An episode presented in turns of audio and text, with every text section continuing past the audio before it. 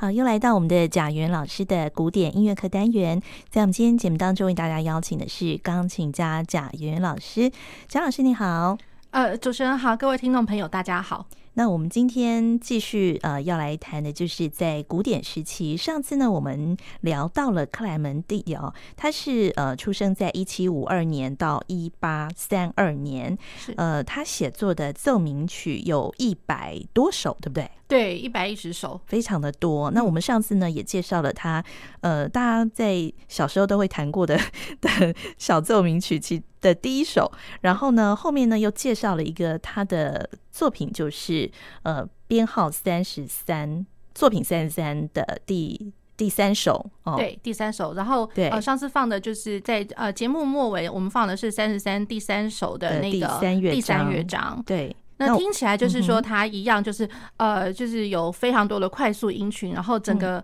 呃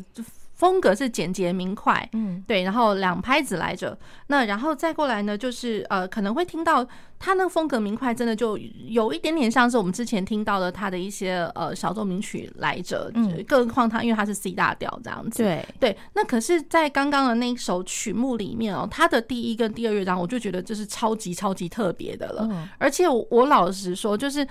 看端看他的这个作品哦，其实都多多少少会让我们联想到其后，比如说像贝多芬同样有 C 大调的作品，嗯，那贝多芬的那个呃呃他的那个奏鸣曲里面，光他的那个呃作品第二号 Opus Two Number Three 就是第就是一个 C 大调的的一个呃一个那个奏鸣曲，嗯，然后它的编制来讲的话，就是很正规的一个奏鸣曲式，而且是蛮庞大的，然后论它的和声声响的话，像贝多芬那个也是蛮蛮浑。厚的蛮扎实的，那然后再过来，他比如说像他之后的 Opus 五十三那个华德斯坦这一首，一样是 C 大调，然后一样就是说在编制它的规格上面，其实我觉得呃就是有那个扎实度存在。嗯那我觉得就是说论 C 大调，大家就是可能一方面有的时候会被 C 大调给骗了，就想说啊 C 大调一定就是那种单纯啊、天真活泼啊，C 大调比较容易吗？对对，所以我觉得这个也蛮好玩的，就是说如果大家呃就是各位。呃，听众朋友，待会再听听看他的第一乐章，就会觉得说他有多么多么的特别，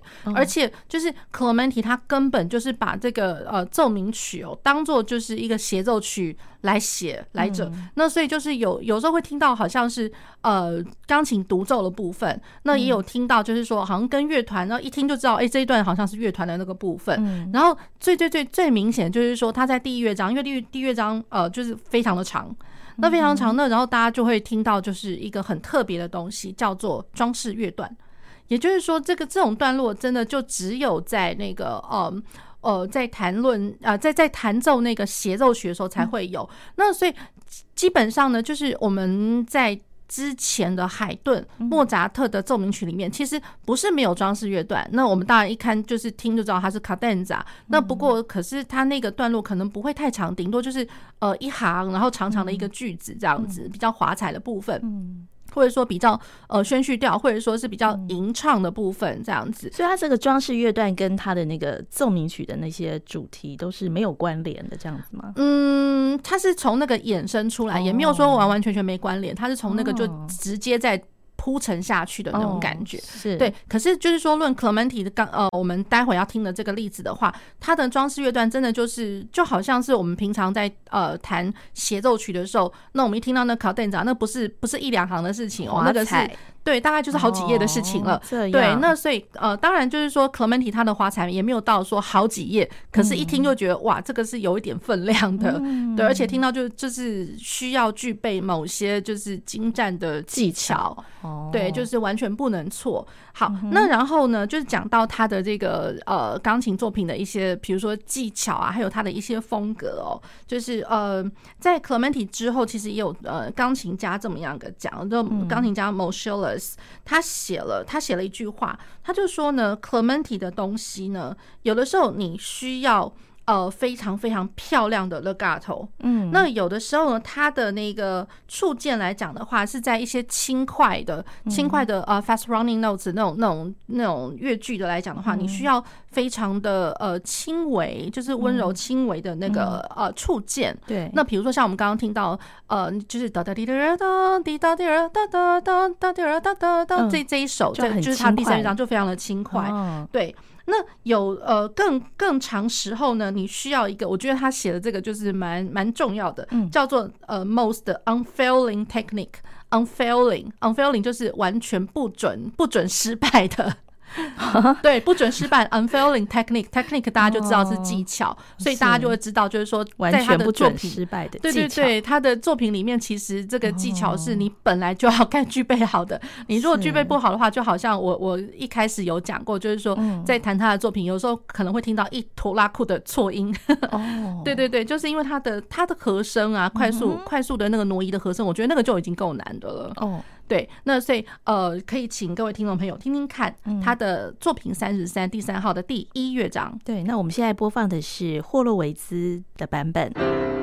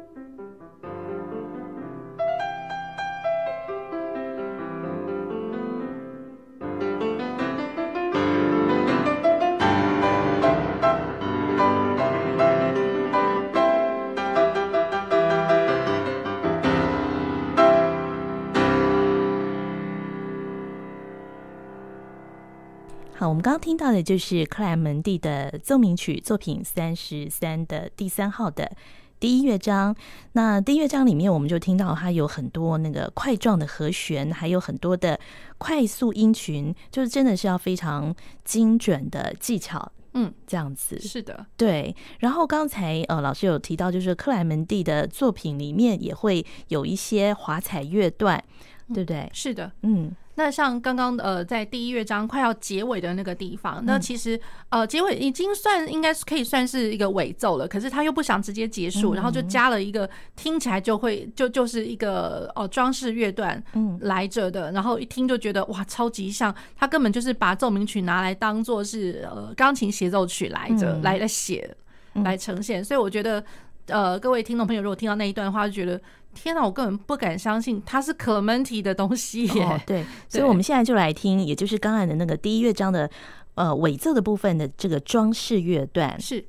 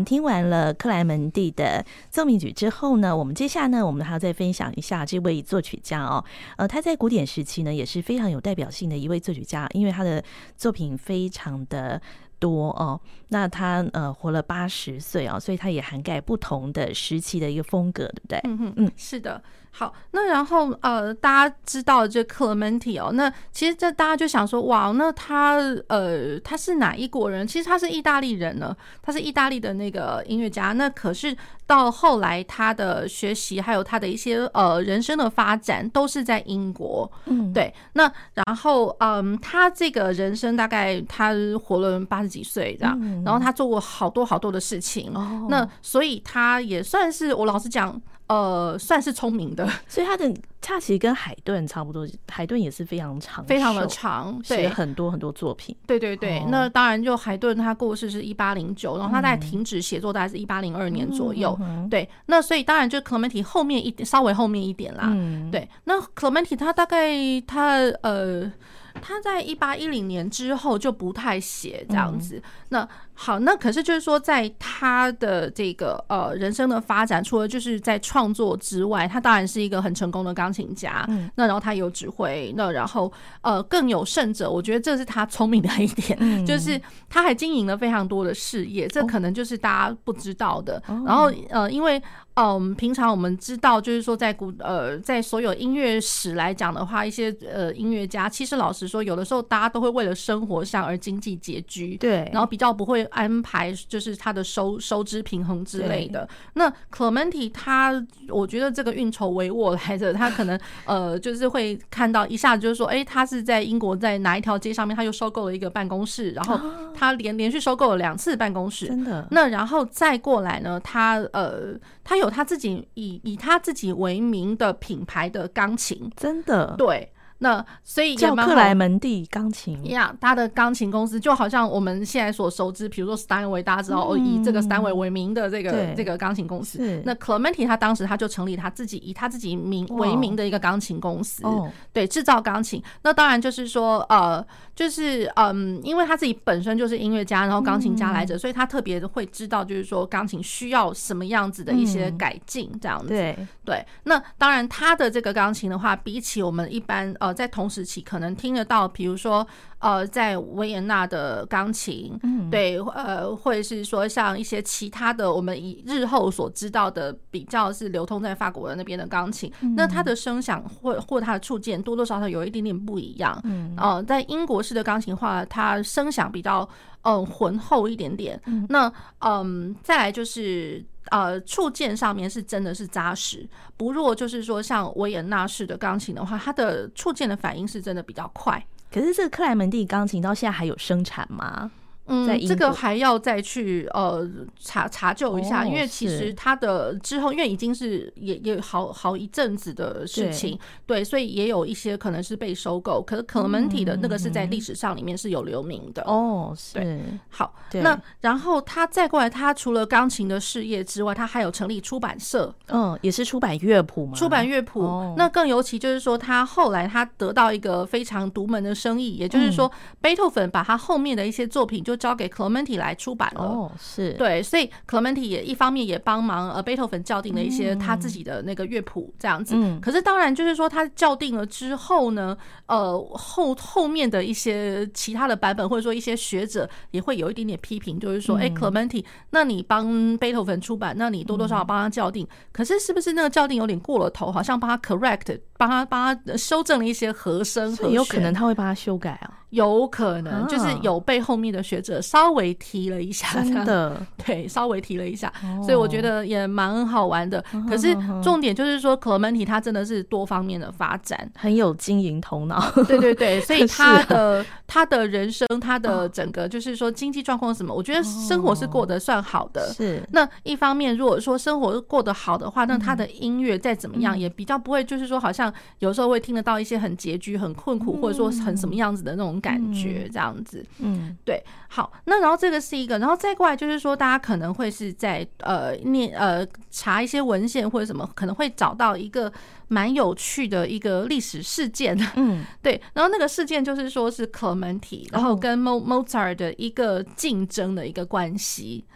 对，一般大家知道莫扎特的对手是另外一个叫什么，就是在那电影里面有演的。哦，那个 电影里面那个是整他的吧，萨利埃里。对呀，对呀。那那个并不是那个那个萨利埃里的话，是算是莫扎特的一个算是长辈啦。对，那可是后后后面是因为是说长辈，然后他有点嫉妒他的天才天分，那所以就是。表面上对他好，可是后面这其实慢慢有点对他有一点小动作这样子。对对，那是在电影里面。那可是呢，就是说在同时期哦，就是因为莫扎特大家知道在维也纳嘛，奥地利。那然后呃，克莱门蒂在英国。嗯。那可是同时之间，好像这两个人在互相自己的这个这个发展的地方，就是还蛮有名的。嗯。对。那所以了，就是好像有一个这么一个历史事件，大家就希望好像说把他们两个相提并论。嗯。那他们两个好像也觉得 OK。啊，你要相提并论，好啊，来啊，这样子，对。那所以，呃，，Clementi 他其实就是是在一个场合，就是说他他在一七八零年左右，他就开始在欧洲游览，这样大概是有游历了三年左右。他去了巴黎，去了法国，去了好多地方。然后到了维也纳的时候，然后他他到维也纳，大家就想说，哎，那莫扎特也在维也纳，好啊，那正好正好，就两个人就把他相提并论了。所以呢，就。正好是呃，有一个叫做 Holy Roman Emperor Joseph II，就是呃这个这个王呢，然后他就干脆他他就在一七八一年的时候，他就呃就是召集了他的一些宾客们，然后大家一起来观赏这两个人的征战。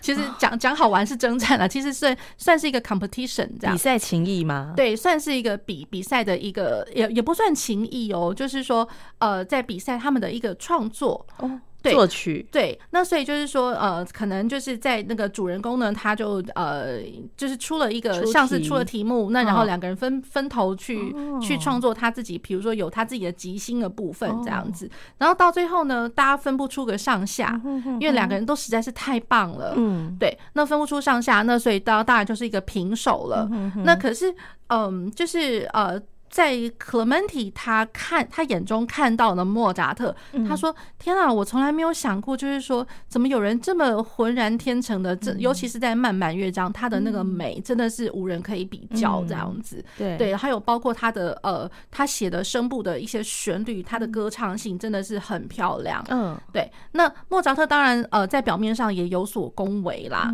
可是呢，莫扎特他自己私底下在跟他朋友的，还有跟他爸爸的一个书信上面。”哦，他就事实上有点小批评，就是说，对啦，Clementi 他就就是厉害啦，技巧也什么都很强啊，什么的，对。可是他对于音乐的一个 taste 的那个美感，根本就是什么都不如，他真的就只是技巧而已，对，比较匠气这样子，蛮匠气的，而且缺少那个美感这样子。对对对，而且他他写了一个字哦，就是叫做 Clementi is a charlatan，然后 charlatan 这这个字其实就是翻译起来是叫不懂装懂啊，吹牛的人。这个意思就是他的用字遣词就是还蛮直白的，还蛮一针见血的哈。对，他有点贬义了那个 Clementi 的这个，他就觉得说你光有这个技术，音音乐都不美，这算什么这样子？对，那所以老实讲，可能就是论私底下个人的话，可能 Clementi 还有点风度哦。嗯，对，那因为 Clementi 他眼中的的尽是一些很他他很热衷的，一直在说莫扎特真的有多么的好，天呐，他总总算看到了这个旷世奇才之类的。对，莫扎特可能就是呃自己自己觉得就是说，哎，我还蛮厉害的。所以别人的话，当然也有他的好，可是不竟然是百分之百全然的好那种感觉。一个是天才型的，一个可能是那。那个脚踏实地的那个。呃，可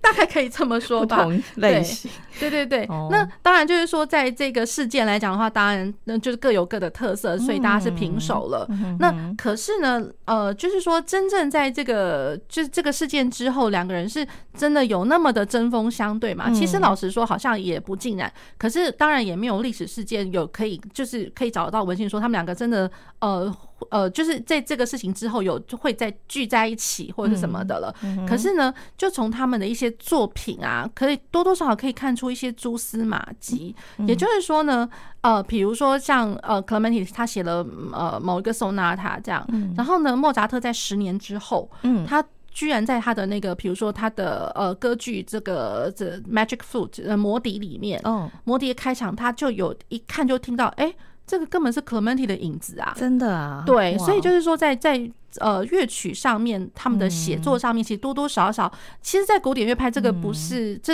也不能就是说少见啦。其实这是一个常态，就是说，好像你有点借借我的风格，我有点借你的，或者说自己借自己前面的东西。这个如果是借用到他的旋律，有算是抄袭吗？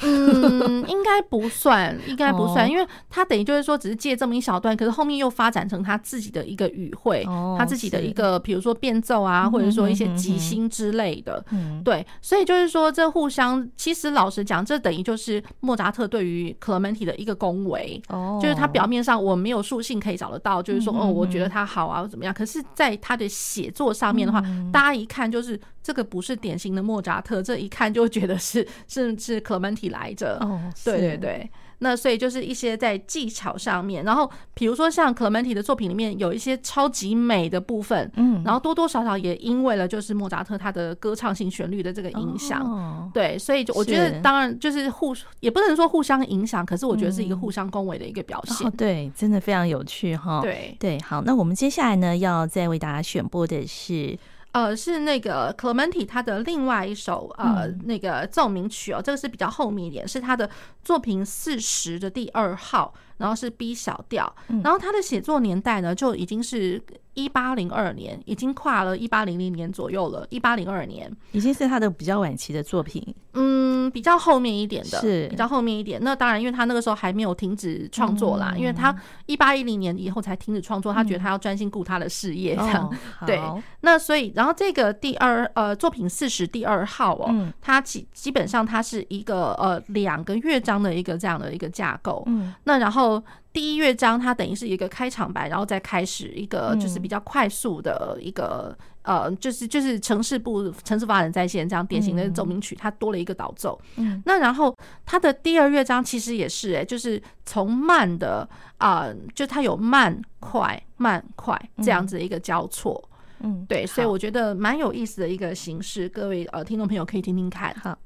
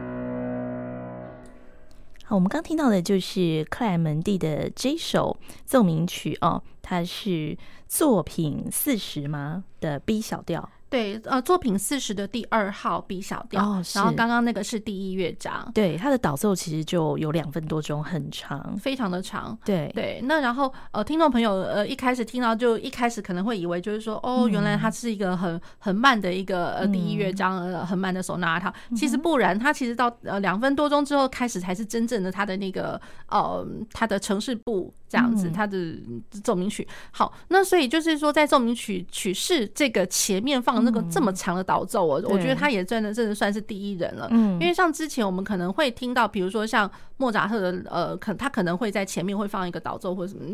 那或者说像海顿之类，就是再怎么样也不会到那么的长，不会那么长。那然后像我们知道后面呃，比如说像贝多芬，贝多芬他在写作的时候呢，呃，他的那个 Opus 十三作品十三，大家会。知道熟知的 C 小调，咚咚咚滴滴咚这一首，那这个的导奏，对，就是我们看光看乐谱，这就是一个一面而已。那再怎么样，好像也没到那么慢。对，那 Clementi 他这个算是真的蛮有 size 来着。那这个导奏它的用意是什么嘞？嗯。嗯，我觉得是一个情绪上的抒发，哦、情绪上，因为就是嗯，他为了要去有有有点区别，就是说在情绪上我慢跟快的一个区别，嗯、然后更尤其就是说，因为他其实他写作这个年代是一八零二年，嗯，那一八零二年其实多多少少都已经有一点浪漫主义思潮的进来。哦。对，所以就是他已经有一点想要打破原来有的一个写作的一个规格。对，他想要，因为浪漫浪漫主义的思潮最最呃最终就是说，我是要表述我自己，然后然后所有情感，对对对，表述自己心里面所所想。那所以就是说，一切的形式，一切的什么都已经不能说要打破，可是就是说我可能在原有的东西要去做突破，这样子。对，所以他才会听听到一个这么这么冗长的一个一个慢的东西。嗯、对，所以他的年代就是也横跨了，快要接近了那个浪漫乐派的一个时期了哈。呃，在他创作的时候，算是因为我们一般来讲浪漫，哦、我们在一般界定浪漫可能是从一八二零、一八二五左右开始嘛。嗯，对，那所以其实他的这个生成年代其实是有多多少少跨了一些，像其后的，比如说贝多芬也是有跨的。嗯、对，所以我们接下来呢，我们今天就在。再带一点贝多芬的作品。好，那讲到一些呃贝多芬作品哦，大家就会发现说，哎呦，对我们克莱门蒂已经结束了这样子。嗯、对，那再过来我们就是介绍到那个贝多芬他这个奇人奇事。那大家知道贝多芬哦，他的那个生成年代是一七七零年到一八二七年。对，所以就是说他的生成年代，就是再回过头来讲，就是跟克莱门蒂跟莫扎特都都走有重叠了。但是他比那个克莱门蒂早过世。哦，对，就可惜了。所以，对对，贝多芬也才活了这样算起来五十年吧，五五十几岁。对，就是呃，所以当呃大家在在讲到说，哎，贝多芬的风格晚期啊什么的，我老实讲，他有多晚啊？根本一般大家五十几岁，根本还还人生壮年。对，所以他活了五十七岁，是对。好，那然后呃，当然就是他的生成年代，还有呃，甚至跟海顿都有有重叠，嗯，对，所以就是说，在贝多芬他呃很小很小的时候，大家因为就是他身边的人看得到他的一些才分，嗯，所以就建议。建议他就是说到海顿那边去，就是跟他学习。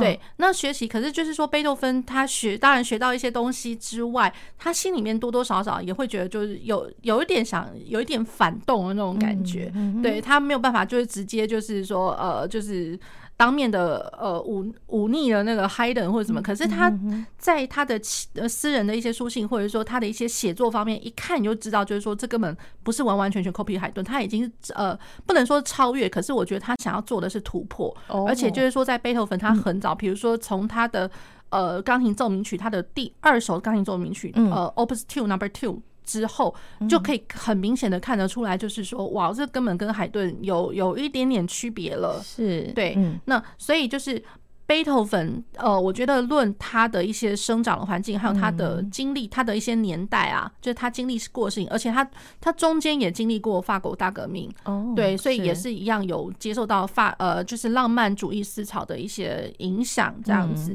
好，那再来贝多芬，就是我觉得比较呃，大家可以值得关注，就是说除了他的 life 之外，就是嗯，他中间还经历过大家最所熟知的，比如说。呃，他的 Heiligen 呃 Statement Heiligenstadt，那就是他的呃海利跟遗书，也就是说他在一八零二年那个时候他发呃也不是说发表，就是他留下了这个东西，因为他的耳疾的关系。对，因为他那个时候是以他自己知道，就是说他的听力怎么搞的了，怎么就一直减弱，一直耗弱，然后到了几乎到一八零九年是完全听不见的。对，所以我觉得他的作品哦，就是一方面，嗯，就是呃，虽然不能说一八零二。年来当界定，可是就从那附近的作品开始，一路到他后期的作品哦，大家就可以慢慢发觉到，就是说风格上其实是不一样的。对，因为人在比如说呃呃，你的一些基本的一些能力哦，就是比如说听力耗损或什么，那他的个性可能多多少少会改变。对，然后再过来，因为他听不见，然后他。就就因为他听不见，所以他可能写出来的东西会有那种超级巨大或者什么。可是当然他写的很大声很大声，因为他为了他想要他听得见。哦哦，对对对。那可是我们听得见的人来讲的话，会觉得哇，这这是这是这是多么突兀的事情，这样子有点恐怖了。是，对。那然后再来就是说他的一些嗯作品里面可以反映到他的 life 经历过什么这样子。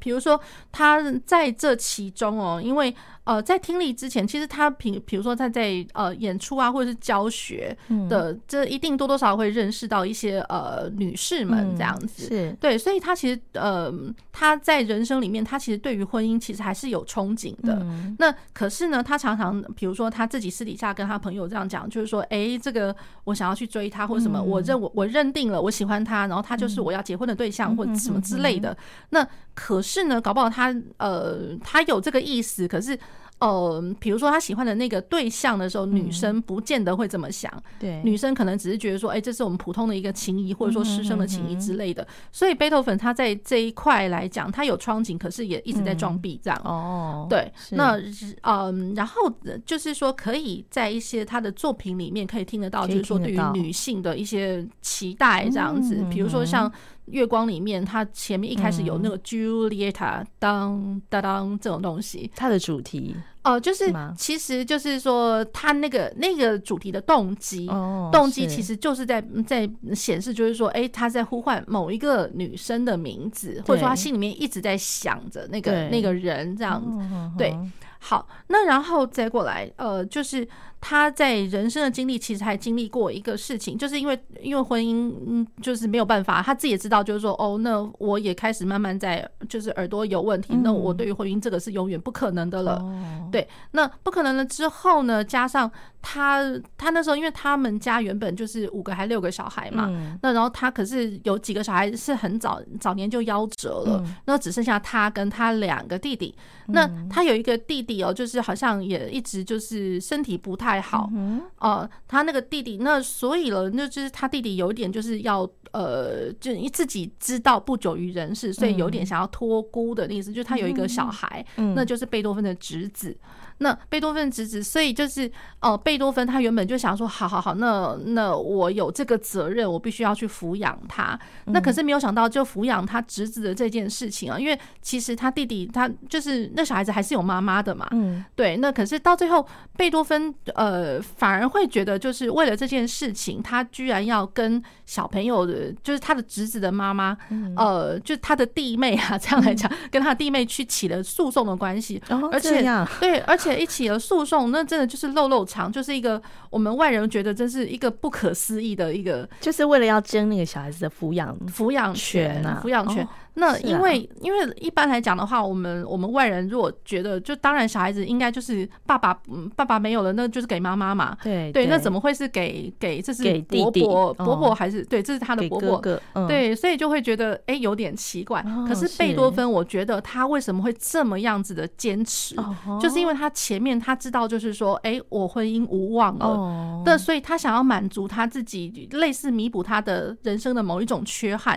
他想要有有有一个小。小孩或是什么的，所以他就把把他弟弟的小孩当做是自己的小孩来看待，所以他就认为就是说他这个小孩子的妈妈是不适任的。哦，是。对，所以这个诉讼打了真的非常的长，那就所以他的人生他的创作也因为这件事情，然后又因为耳机，哦，所以多多少少就是呃起起伏伏的，他的创作力真的就是受到这些事情的影响，所以他后期风格有的时候会觉得。呃，怎么有点不可思议啦？嗯、会会是这么这样讲？那所以呃，这个之后就是我们会是在之后的那个呃，就是节目里面，我可能会介绍一些他的作品里面会再详细的解说这样。嗯，好，对。那我们最后呢，还要再带到就是贾元老师最近有参加一个研讨会，有发表有关于贝多芬作品的论文。呃，是的，就是呃，各位听众朋友如果有兴趣的话，是在五月二十五号，是在那个国立台北教育大学。呃，他们每年都会举办，就上半年跟下半年都各自举办了